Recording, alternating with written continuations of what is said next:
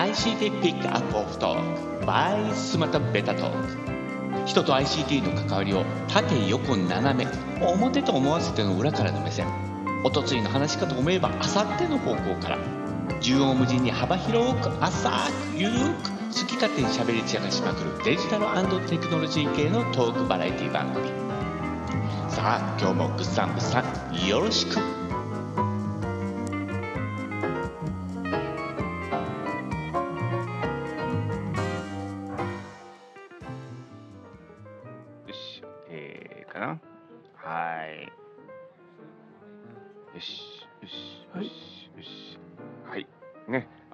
そういや、この前、あの、月曜日すいませんでした。いやいやベタトーク、突然の 中止で。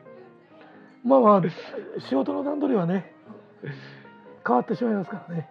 いやー、そうなんですよ。あの、まあ、あの、うちの会社が、その、年、あの、3回、まあ、あの、みんな集まっての、えーっと、研修会があるんですけども、まあ、その、まあ、やっぱり久々に会うんでね、できるだけ情報交換もしたいっていうことで、懇親会はね、できるだけ出るようにしてるんですけど、まあ、毎回大体、あの、えー、とオープン、えーな、なんていうのかな、あのスペースを借り切って、うんうん。やっぱ東京なんで、結構広いそのスペースが、あの研修用と懇親会用でね、こうえーあるので、まあ、うん。そこを使ってるんですけども、あのーそういつもやったら2時間ぐらいで、なんか、あの大体終わるぐらいのうん。借り方だったんですよ。うんうん。だからもう全然、あのー7時に終わって、8時からの配信 OK なと思ってたら、なんかその日、あのーそこの部屋自体が、なんか11時まで使使えるってていうね。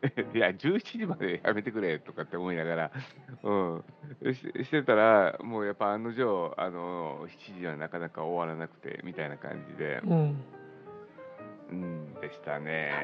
はい。まあ、そんなことで、あので直前でということで。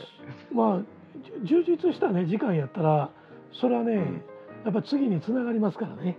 うん、ああ、そうですね。うん、うん、いや、あのね、本当にね、あのーううちってそのオンラインでうんのミーティングがすごい多いんですよ。うん、うん、うん、それ、あのーミーティングっていうとかしこまった感じじゃなくて、ええあのーもう雑談程度のことをもうオンラインで全国どこにいてもすぐ、あのー話すみたいな感じになってるので、うん、あのーそのオンラインの敷居ってすごい低いのでね、はいはい。もうそのいつも会ってる感じはあるんですけども、うん、やっぱりリアルに会うとまたね、違いますからね。う ん違いますね。うん、で、あのー僕らもね、よく言う、その、えー、と話した時の、えー、と間であったりとか、えー相手の、ね、目の動きであったりとかみたいなとこってやっぱりよく見るじゃないですか、はいはいうんうんだからそういうとこがやっぱりリアルになるとねあのちょっと楽しくなってしまうかなとい 大事大事。よちょっとあの、えー、谷口さんと桃原さんを見えたんで、えーおはようございます。あおはようございます。えー、本日もよろしくお願いします。はい、ということでね、はいえー ICT ピックアップオフトーク、イーロンがツイッターの株非公開ってきなくて、だから先に立つ感じ、えーマスクだけに ごめんやけどということでね、はい、はい、えーまたここにオチをつけたわけでございますね。はい マスマスクだけに。えーね、はいありがとうございます。はい、そうなんですよね。あのーイイーロンさん、うん、ね、えーということで、ツイッターのね、株を、えーと、過半数以上か。えーうん、あぜ全部でしたっけ？過半数いや全部買うって言ってますね。全部買う言うてます全部ね買うて非公開化するっていうふうに言ってますから。で、うんうんまあででツイッター側がもう、うん、ジャック同士がもうええって言うて言うてるわけですから。はい、あれでも、なんか僕もちょっと経緯がよく分からなかったんですけどか。も、うんうん。うなんでまたね、もう話しちゃうことになったんですかね。やっぱちょっと、あのーえっ、とな、なんていうのかな、えっ、と、収益のとこが、やっぱりきつかったんですかね、今のメンバーでいくと。うんっていうかまあもうもう自分たちはもうええかって思ったんちゃいますか？あー。今のツイッターの経営陣が。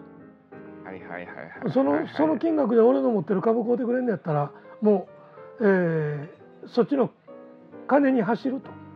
のはいはいはいはい。あのツイッターを通して言論云々をどうとかこうとか七面倒くさい理屈はもうしんどいっていうようなことにひょっとしたらなってたのかもしれませんよね。まあまあ確かにね、うん。あのーそのなんていうのかな、まあ、ツイッターにしてもその何でもそうなんですけど開発もそうなんですけど、うん。あのーそこに思い入れがあったらねなかなか話したくないよってお金の問題じゃないよってなるけども、あのーそうじゃなくてまあ多分ねツイッターの経営陣とかってやっぱ後から来た経営陣がね多かったりとかしてねだから経営をどうするみたいな人たちの方がね多かったでしょうから。うん。あそそのいいわゆるあのビビジョナリストっていう人たちね。そのはい。その数歩先10歩先えー20歩先にどういう世界を描いているかっていうことを持ってない人たちはい。やったのかそれとも、はい。そのビジョンとイーロン・マスクが描いてるビジョンが同じ方向やったのかもしれませんしね。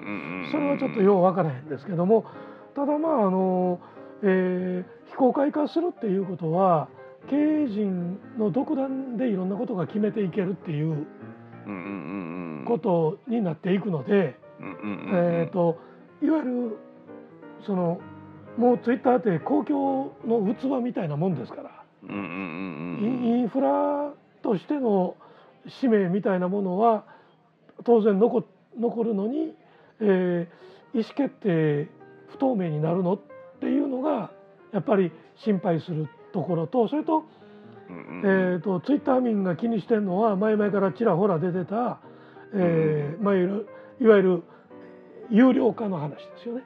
うんうんうんあの全部有料化っていうことじゃなくていわゆるプライムとかうんうんうんそういった形でのいわゆる、えー格差をつけて有料サービスと無料サービスの何か違いみたいなものが現れるのかみたいなそういうようなことを気にしている人たちも行さんいてるよなという。うんうんところと僕が一番気にしてるのはあのえっ、とツイッターのそのえー、諸刃の剣よね。言論の自由っていうことに対して大切なことやし、うんうんあのーなんていうのかな、えー反社会的な動きみたいなことに対してツイッターでわーわー騒ぐっていうようなことは大事なことなんやけど、えー、ツイッターがやったみたいにトランプ大統領のアカウントを封じるっていうようなことに関するそのあの封じたことは僕賛成やねんで、うん。ろくでろくでもないでもうんうんろくでもないデマで、えーなんていうのかな。あのノータリンの国民をアホな方へ誘導するっていうようなやつが出てきたら危ない境にそれは封じんとあかんのやろうけど封じる手続きが不透明じゃん。日本のツイッター見ててもようわかるやん。こんだけヘイトかましてるあのあの金髪のあのチンポの皮切ってあの大きくなった外科整形外科医か。なんかの 整形外科医のアカウントは一個も封じられへんのに、えーなんていうの？おヘイトに対してずっと毅然たる態度で戦い続けている人たちの、えーえーツイッターのアカウントは、えーシャドーバンとかいう鬱陶しいことをし始めてるわけやんか。うんうんうん。だからそのあたりはオープンにするって言ってるからね。アルゴリズムをオープンにするっていうふうに一部では言ってるからねイーロンそうですね。は、うん、だからそこはそれでありなんかなとは思うけどもね、うん。う。んなんかね、僕、そこのところでいくとね、うまあ確かにそのアルゴリズムのね、ところでやっぱりあのセーブかけていかないと、あのその一つや二つの話じゃないんでね、うん。難しいなとは思うんですけど、うん。僕ね、なんかね、最終的なところでいくと、うんやっぱその、その、まあ、経営陣というか、うん。そのトップの考え方ですね、うん。がどうなんだっていうとこがなんかやっぱりあの大きく左右するのかなっていうふうにはなんかすごく思ってて、うん。ううん。んあの実はそのツイッターだけじゃなくてね、うん。あ他の IT 企業も全部そうなんですよね。うん。あの実は、えー、と利益不利益のとこでいくと、うん。あの実はみんなあのひどい目にも遭ってたり、え恩恵を受けたりとかっていう部分って結構あったりとかするんですよね。うんうん。うん。で例えばね あの、まあ、例に出していいのかどうかわかんないですけども、うん。あのアップルなんてもうまさにそれじゃないですか。うん。うん、うん、そんなんもう昔の機種なんか、えもうそれも5年ぐらい前のやつ、もう無理じゃんみたいな、じゃうん。あ切るよ、みたいなのね、うん。とかね、うん、いやいやいや、普通10年ぐらい持たないみたいなとかね、うん。あのドライブにね、預けてたと思ったら、いや、うん。もうやめるよとかね、うん。あのうちょっと言っちゃうじゃないですか。はいはい。うん。うん、まあでもそこにはそのなんか言論の自由的なこととかっていうのとはまた別なんですけども、うんうん。うん。でも、あアップルだからそうだよねとかね、うん。ななんか、あのーうん、だから認めようみたいなうん。とこまで、うん。えあの行くかどうかっていうのが、だから僕、結構その IT 企業に関してはカリスマ性みたいなものっていうのは、すごい重要やなと思ってるんですよね。うん。大事ですよね。あののそういう人たちがいたからその強力なエンジンとそれから強力なビジョナリーっていう人たちがいたからうん。それが伸びてきたっていうのはその通りです。でうん。企業は別にそれでええんですよ。うんうんうんでも、えー株式のように一般のその資本市場からお金を集めるっていうことに関したらそこは説明責任が出てくるっていうことなんやね。だからあの、えー、と国家体制とそれから企業体制をごっちゃにして語る人たちがいますけどもね、うん。でも、あのえーたくさんの役員会議でたくさんの会議してでそこからアップルやアマゾンが生まれてきたかいうとそうじゃないのよね。どっちかいうと北朝鮮とかプーチンのロシアみたいな先制体制みたいなところからそんなもんが生まれてくるのよ。でそれはあの先制体制を認めるっていうんじゃなくて国の先制はあかんけど企業は、えーオーナーカンパニーの方が機敏に動けて、えー突き進んでいける。でも全ての責任はオーナーにある。みたいなこことでいけるわ,、わけだから、一緒にごちゃごちゃに言うてるやつが時々おるけど それちゃうやろっていう話をね、うん、は感じますよね。だって企業体はツイッター気に食わんかったら使うのやめたらええんですから。うん、それでこのそれだけのことです。アップルも気に食わんなと思えばもうやめればいいんですよ、まあきものすごい強い中毒性はあるんやけどもね、うん。まあ、それとそれと今まで、えー、払ってきたアップル勢が惜しくて、えーそのままアップル民であろうとするっていうね。どんな重税なそうどんな重税であっても いう愚かな国民であろうとするっていうその修正はえ仕方がないことやと思いますよね。まあ、ある意味どどっかで言うとそのうん認めたくはないけどカルトみたいなもんですからね。うんうんそうなんですようね。んうんうんだから今回ツイッターでもね、やっぱりそのね、うぐさがさっき言ってたように、じゃあそのねトランプさんのうん意見をみ、えっ、とふ封じたけども、うん。じゃあ今度公開するときにはその意見を認めたということで、うん。あの公開するわけじゃないじゃないですか。うんうん。そういう。自由という部分でね、うん。公開するから、だからそこのとこはほんまに履き違えたらダメなとこかなと思いますようね。ん、でもイーロンうん。イーロン・マスク氏彼自身もその、うん。いわゆる誹謗中傷であったりとかうんあのツイッターのいわゆる至らない点のなんていうの？あの、えー至らない部分のあの被害者でもあるわけや。まああの、えー有名税みたいなもんで本人はまあ、どう感じてるか分からへんけどあただあの、えートランプのあのそのあいつの挙動に対してぎょうさんのいわゆるボットアカウントが動いてたというのもまたこれ事実やから、だからそれによって広まっていくということもあるしそれから、えーまあ言うてみたら敵対する国からのいわゆる、えー情報操作みたいなねアカウント操作みたいなものが、えーそれを防ぎきれなかったっていうのはあんねんけどそれはツイッターの体質なんよな。だって広告のインプレッション数でいわゆるスポンサーから金儲てるから、ボットであろうと正規の生身の人間が作ったアカウントであろうと表示されたら1アカウントっていうようないわゆるお金の計算の根本的なところでツイッターは間違ってたんよね。うんうんだからそれを正そうとしているイーロンのやり方はそこまでは正しいねんけどあんたど,、うんどっちの方行くのっていう気はしてんのよね。そうですね。うんまあまあね今のところイーロンうんのねあの動きであればまあ、うんあの少なからずなんかあの新しいん IT の未来へ向かってくれてるなという気はせんではないんでね。うんうん、だからうんだからひ広い意味でのいわゆるリバタリアンというかリベラリズムっていうところで区切られるのかあのくくられるのかも分からへんけどリベラルの中にもアホはおるからな。いっぱい。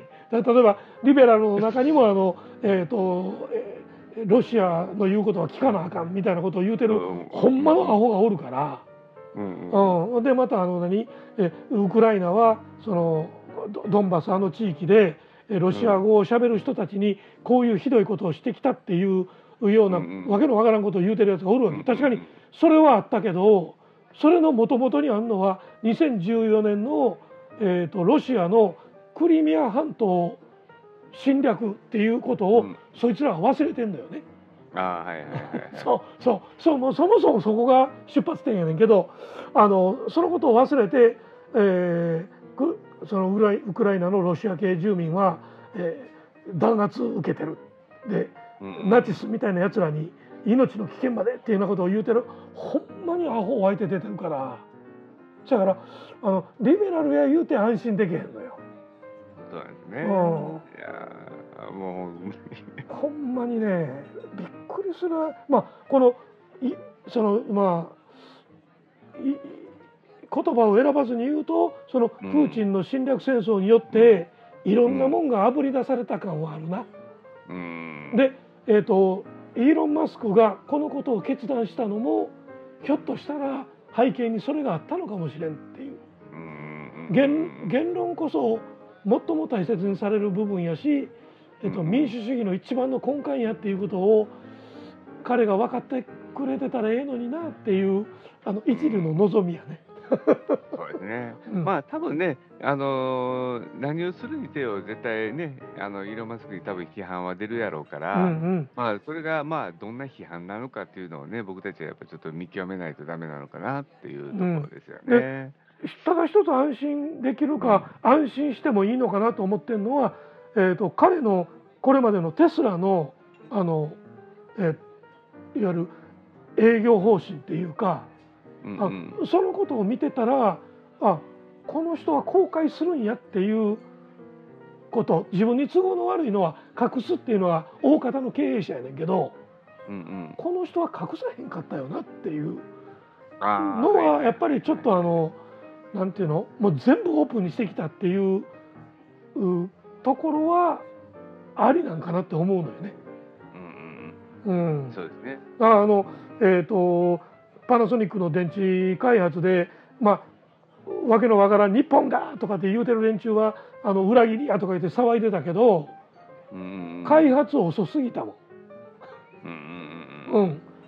だから中国に負け中国の電池開発に負けたりしてさっさとあの、えー中国でも作る、えーサムスンにも任す。みたいなことになってしまうわけやんか。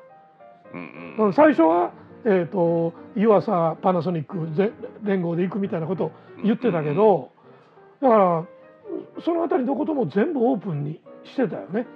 うんうんうんうん。あれさから相当の覚悟がいるんちゃう？あのテスラっていう企業と付き合おうと思うと。いやそうですね。テスラに部品買うてもらおうと思ったらうんうん。我がとこの生産体制であったりとかうん。で自分のところがどんだけのその、えー部品を納入するにあたってどんだけ CO2 排出するかっていうところまでもちゃんとオープンにしていかんとこことは取引できへんねんやって思ったらそれその周りのところまでなんていうの？あの、えー、と影響を与えていくやん。ああはいはいはいはいはいはい。で、まあ、アップルがまさにそうやんか。うんうんうんうん。まあ、中国に依存してるっていうのがあって急にシフトできへんけど、えー台湾が残ってるからまだ安心できるけど、えー、と次のナノ、えー次のナノチップは製造は無理や無理やって言われてるけど米国内に持ってくるみたいな話にももうなってるやんか。うんうんうんうんだからそのあたりはなんかえっ、とその企業経営ということとなんか密接につながってるような気はするな。ああはいはいはい。はい、うんうんうん。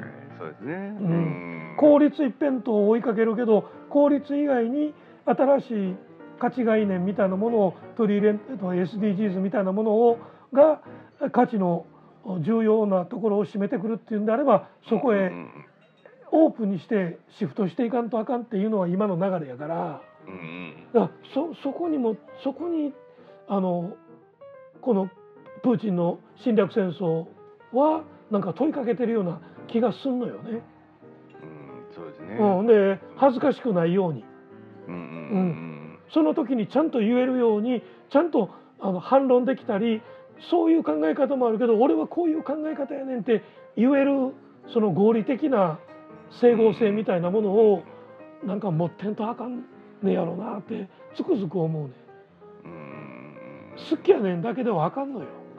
うんうんまあまあ確かにね。ね。でもあれですね、ほんまにあのープーチンさんもまあなんやろうもうそろそろ解決あの解決っていうかあのー終止符打たないとほんまになんやろうこのダラダラ感がなんかほんまにねうんえこれをプーチンは本当にいいと思ってるんやろうかっていうのを最近すごい疑問に思いますねなんかい。やその大変なことになってるっていう情報がちゃんとプーチンに伝わってるかどうかやからな。いやいやほんまにね。うんうん、それをまあ別にプーチンの味方するわけはないけどね。は始めたのはあのクソバカ野郎やからあれやけどでもえっ、とその第二次世界大戦の旧帝国日本を見てるとさの歴史をなぞってみるとその通りのことをやっとるからね。うんうんそうなんですようね。ん、いやいやほんでまた我が国の今の状況を見てみるともう開いた口の顎が外れすぎて俺顎の骨はい骨折しそうになってんねん今な。まあ えーどのどの部分ですか？いっぱいありますけど。いっぱいあんねんけど今言う言うとあの、えー、とウクライナがあのプーチンのやってることはこれと一緒やって言うてあの、えーナチズムのヒトラー。ね、はいはいはい。でイイタリアの、えー、とムッソリーニ。まあイタリアのイタリアのファシストのムッソリーニの顔写真。でその横に、えー昭和天皇裕仁の写真を置いたっていうので、えーとえーイタリアとドイツはおっしゃる通りです。全体主義やったうちは。うん。っていうふうに認めてるんやけど日本だけがなんで一緒にすんねんって、えー国が言うとんねん。政権が。官房長官が。はいはいはい。でまた国会議員がアホがぎょうさん湧いて出とんねん。日本はちゃうかった言うて。ちゃんと勉強せえや。って。第一次世界大戦後パリ不戦協定っていうのがあったんやはい。日本は国際連盟の理事国やってその時は。うんうんうん。連合ちゃうよ。国際連盟やね。うんうんうんうん、国際連盟の理事国でありながらパリ不戦協定を破って中国満州に進出したんや。うんうんうんうん。あパリ不戦協定を世界で最初第一次世界大戦後世界で最初に破ったのは天皇裕仁を抱いてる日本やったんやで。それは世界中が見てんねん。やあれっていや僕もちょっとあの勉強不足やからわかんないんですけども、え昭和天皇が昭和天？って言った行けって言ったんですかあれ？昭和天皇が？やれって言ったんですか？やれって言ったん違う国家権力の最高権力者やったんやで。帝国ん。憲法のあいわゆるいやいや一番上におんのが主君やで、うんえ主君やけど、うん、で主君に主に主君に責任はないのいやいやいやそういうことじゃなくて、うん。いやれって言ったんはあれなんですよね。あの軍部やってみんな思ってるやろ？いやいやということはえ？昭和天皇が言ったんですか？あれって。昭和天皇が中国はい3週間で片付くって言ったのになんでこんなに時間かかってんのや？っていう言い方をしたっていうには伝わってるけどね。あーだってその時の昭和天皇っていくつやった？若そうやで。うんうんうんそれは英明かどうか英英明賢くて、えーいろんなことをよく分かっている人やったかも分からへんけど若い時でよう謝間違い起こすわな。うん、でままま周りに周りにいろんなやつがおったっていうふうに信じたい日本人はぎょうさんおんねんで。うんけど彼がいやそらあかんやろ。パリ不戦協定じゃあパリ不戦協定に調印したのは我が国や。だからそれを破るわけにいかんって言うてだから朝鮮じゃあ韓国あ満州を事変って呼んでんねん。戦争って言うてない、ロシアは今ウクライナの侵略戦争をなんて言うてる。特殊軍事作戦って言うてるやろ、戦争って言うてへんねん。同じやから。やってることは、ほんまに同じやねん、うんうんだからウクライナは3人の顔写真を並べたんや。で日本は全体主義国家やったから。もうほんまになみんなの歴史認識がどこまで間違うてんのっていうかちゃんと学ぼう中学で勉強してなかったっていうのは、えー、と教えられてなかったんじゃなくて勉強せえへんかっただけやからね。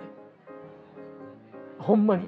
うん、まあまあちょっと僕はそこはあんまり詳しくないのでそこね何とも言えないですけどね、えーぼうん。僕の言うてることは全面に正しいっていうことじゃなくて歴史の事実をたどれば不戦協定を世界で真っ先に破ったのは日本やからね。うん。本当にいやいやほんでね今回のやつってね、うんいや僕なんかようわからんのがね、うん、いやななんでウクライナがそれ出したんやろうと思って。全体主義国家が行っていることやみんな歴史から学ぼうっていうことなんよね。いやいやあの普通トップやったらねうん。い今からその支援を受けなければならないうん、だだからだからね。そう物産言うてんのは支援したるから黙れっていうこと？あ違う違うえ違う。違うでしょ？違うでしょ？いやいやい彼らには彼らの考え方があるっていうことですよ。え違う違う違ういやだからそれをうん。あえてなんかね、トップが出すのがねなんか今回変やなと思ってあの記事をちょっと見てたんですけどもね。でも全体主義に対する戦いやからね。それも直近の歴史の中で全体主義でうん。世界はぐちゃぐちゃになったっていうこと。でその結果ウクライナっていう国も生まれたんやけど、うんうんそのウクライナがなんとか、えー、とソビエト連邦からえー CSI やったか ICS やったかなんかわけのわからん連合から抜け出してなんとか独立を果たして民主主義へ行こうとしているその国が、えーとその自分たちの存在理由の根本にあるところは、えー、と全体主義からの戦いやったっていうことを訴えようとしてるんやったらそこはそこやろ。って僕は思う。ああなるほどね、うんうん。ウクライナの国の成り立ち。だってウクライナっていう意味は辺境っていう意味や。ソビエトロシアロシア帝国から言うたら辺境の国な。あの自分たちを支えている搾取する側の国っていうあの搾取する自分たちの属国みたいな位置位置づけにあった。だからウクラインっていうそのもともとの言葉は辺境とかなんかそういうことらしいで。うん、あいやいやだからね、うん。そこは分かるんですけど、うんうん。いやなんかいや一般のねあのメディアが言ってるんだったらなんかねいやあの分かるなと思ってうんうん。見てたんですけども、いまあ。やウクライナが謝罪したって言うから。あだから。謝罪するぐらいやったらあげるなよとかって思いながら まあ見てたぐらいの程度の話ですけどね。うんうんだから、えー、と謝罪してどうこうっていうのは日本のメディアが言うてるのは僕はまた信用してないんだけどね。一番言うてるのが、えー富士山系グループのやつがなんか調子に乗って、えー官房長官に詰め寄ってた記者会見みたいなのは僕は見たけどどこまで行ってもアホやなっていうふうに私は思いましたけどね。うん。うん。あまあイーロン・マスクからその民主主義みたいなところに広がってきましたんですけどね。うんうんえーだいやだからね、ほんまになんかあれですよね、うん。あのいや今、僕とグッさんの間でもね、これだけの違いがあったりとかするじゃないですか。そうそう。だからこれうんがそのプーチンが始めたその侵略戦争が日本の今の住んでる人たちの心の中にあるいろんなものをいぶり出す効果があるんやなっていうふうに思ったのとちょっと怖なったのはもうすぐ参院参議院選挙あるよな。うんうんうんだからそこで今の日本のマスコミ見てたらほんまにゴミみたいなことしか言うてへんからえっ、と難儀なとこ行くんちゃうかなって僕は逆に心配してんだよね。